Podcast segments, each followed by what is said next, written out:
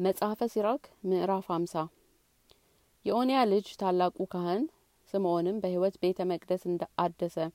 በዘመኑም ቤተ መቅደስን አጸና።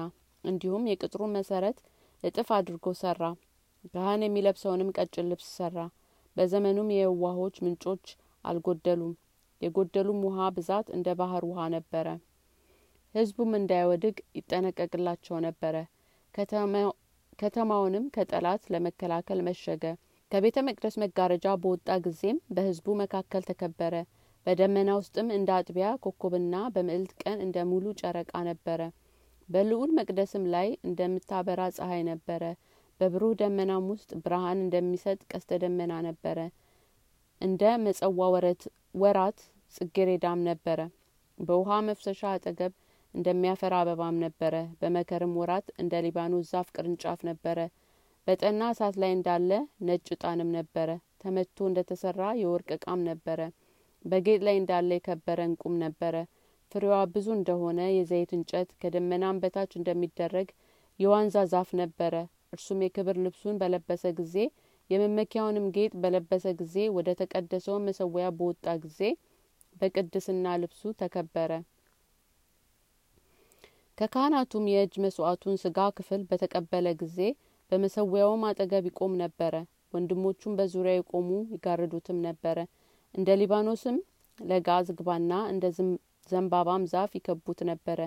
እንዲሁም የአሮን ልጆች ሁሉ የክብር ልብሳቸውን ለብሰው የእግዚአብሔርን መባ በእጃቸው ይዘው በእስራኤል ማህበር ሁሉ ፊት ይቆሙ ነበረ። በመሰዊያውም ስራቸው ይፈጽሙ ነበረ። ሁሉን የሚችል የልዑልንም መሰዋዕት ያዘጋጁ ነበረ። የወይኑን ጽዋ ይዘው እጁን አነሳ፣ የወይኑንም ዘለላ ደምም አፈሰሰ። ለንጉሰ ነገስቱ ለልዑል በጎ መዓዛ አድርጎ በመሰዊያው እግር ስር ያፈሰው ነበረ። የአሮንም ልጆች እየጮሁ ምስጋናውን ይናገሩ ነበረ። ተመትቶ የተሰራ የብር መለከትንም ይነፉ ነበረ። በልዑልም ፊት መሰብሰቢያ ሊሆን ቃላቸውን ያሰሙ ነበረ። ያን ጊዜም ህዝቡ ሁሉ በአንድነት ያርፉ ነበረ። በምድር ላይም በግንባራቸው ይሰግዱ ነበረ። ሁሉን ለሚገዛ ለልዑል እግዚአብሔርም ምስጋና ያቀርቡ ነበረ። መዘምራኑም በቃላቸው ያመሰግኑት ነበረ። የዜማቸውም ድምጽ ቤቱን ያስተጋባው ነበረ። ህዝቡም ወደ ልዑል እግዚአብሔር ይጸልዩ ነበረ። በእግዚአብሔርም ሕግ ጸንተው ስርዓቱን እስኪጨርሱ ድረስ ይቅር በሚል በእግዚአብሔር ፊት ይለምኑት ነበረ። ስርዓቱም ያከናውኑ ነበረ። ከዚያም በኋላ እርሱ ወርዶ የእግዚአብሔርን በረከት በአንደበቱ ይሰጣቸው ዘንድ በስሙ ይመኩ ዘንድ በእስራኤል ልጆች ማህበር ላይ እጁን አነሳ። የልዑልንም በረከት ይቀበሉ ዘንድ ዳግመኛም ሰገዱ።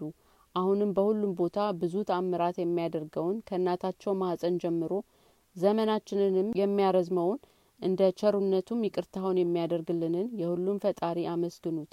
የልቦና ደስታም ይሰጠናል። በዘመናችም ሰላም ያደርግልናል።